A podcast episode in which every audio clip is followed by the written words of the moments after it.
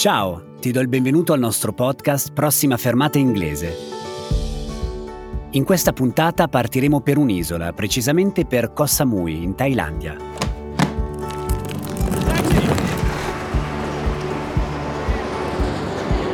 Sit back, relax, and enjoy the ride.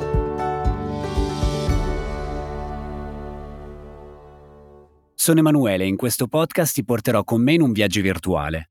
In ogni episodio ascolteremo insieme una storia proveniente dal mondo anglofono. Ti darò qualche informazione sul contesto delle storie oppure delle piccole dritte sulla lingua, ad esempio su un tema grammaticale. Ma attenzione, questo non è un podcast sulla grammatica. La cosa più importante è che tu ti diverta in compagnia delle nostre storie. E non ti preoccupare se non riesci a capire tutto la prima volta, è normale. Ascolta l'episodio anche due o tre volte e vedrai che andrà sempre meglio. Inoltre, se preferisci, puoi leggere anche la trascrizione che trovi sul sito www.babbel.com slash podcasts. Bene, allacciamo le cinture e partiamo per il prossimo viaggio.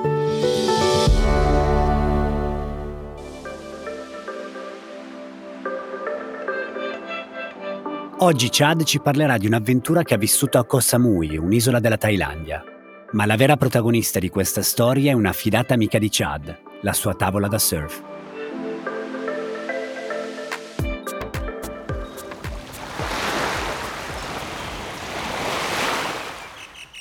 Koh Samui, Thailand.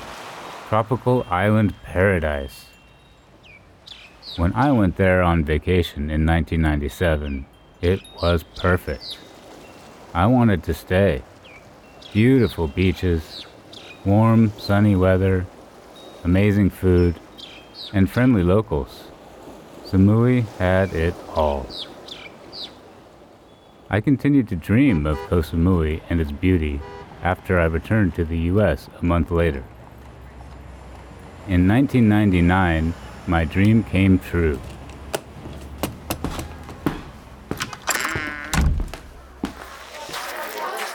I moved to Koh Samui and opened a bar. I finally made it. Sand, sun, surf. Oops, well, no. No waves in Koh Samui, so no surf. But I brought my surfboard with me anyway, because I still hope to surf. In Thailandia l'inglese non è la lingua ufficiale, ma la comunità anglofona presente nel paese è comunque molto numerosa. Questo ha sicuramente aiutato Chad a sentirsi a casa, oltre che a comunicare con i clienti del suo bar. Strano però che un appassionato di surf come lui abbia scelto di vivere su un'isola dove non ci sono onde. So, my surfboard sat in my apartment, unused, for about two years, until one dramatic day. A storm hit Koh Samui. A big storm. And with it, waves. Big waves. Finally, some waves on Koh. Radical. So I called my friend Stan. He was a surfer from California who lived on the island. And I said, Dude, this is our only chance to surf on Koh. Ever.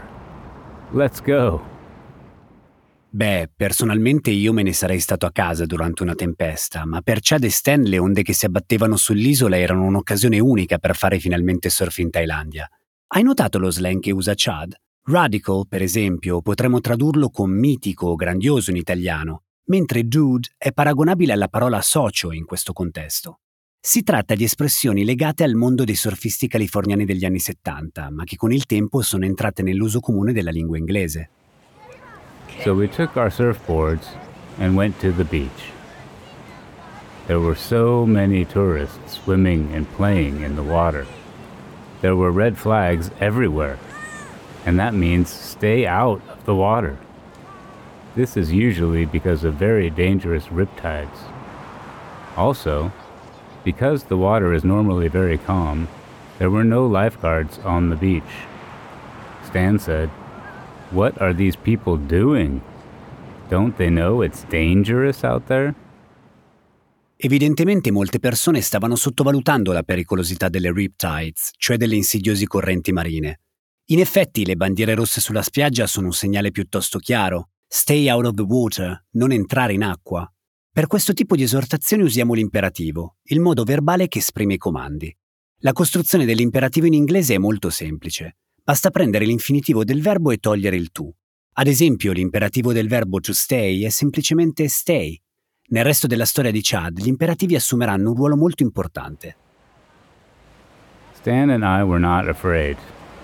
We had our surfboards and knew how to paddle out of a riptide. So we swam out to the big waves. But before we could catch the first wave, we heard screaming and shouting from the beach. We looked and saw people waving their arms and pointing to something in the water. Then we saw them two women stuck in a riptide. The beach was only 15 meters away, but they couldn't get back.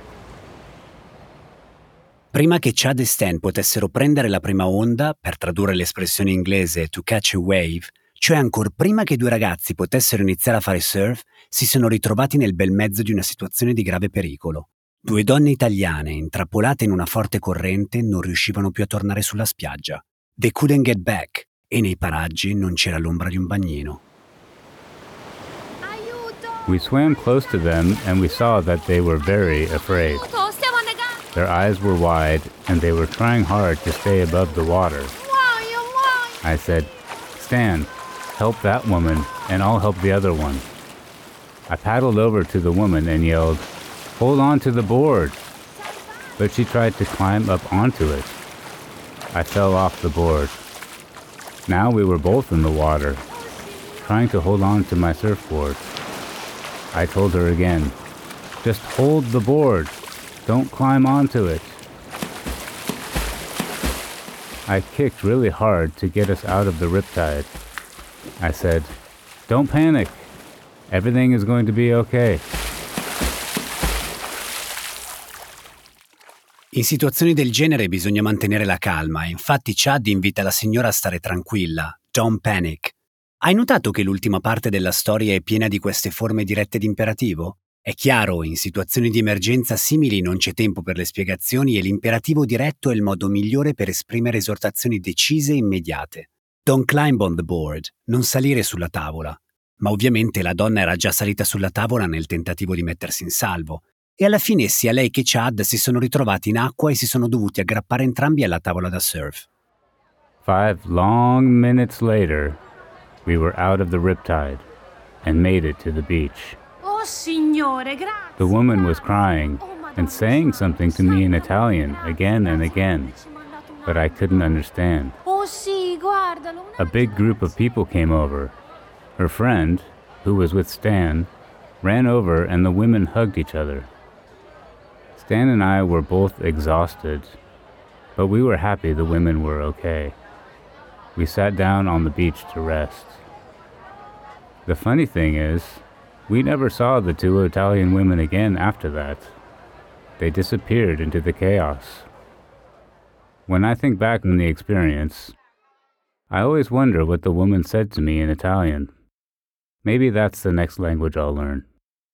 Per fortuna sono riusciti tutti a raggiungere la spiaggia e mettersi in salvo. Chad però non saprà mai che cosa gli abbia detto la donna mentre erano in acqua. Chissà se questa avventura l'ha incentivato a mettersi a studiare un po' di italiano. Una cosa però è certa, alla fine la sua tavola da surf si è rivelata estremamente utile.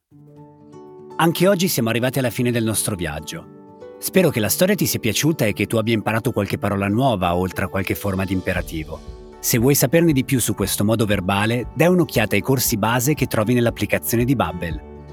Ci farebbe anche piacere conoscere la tua opinione sul nostro podcast. Scrivici una mail a podcasting.babbel.com oppure lasciaci un commento nell'apposita sezione. Grazie per averci ascoltato e ti aspettiamo alla prossima fermata.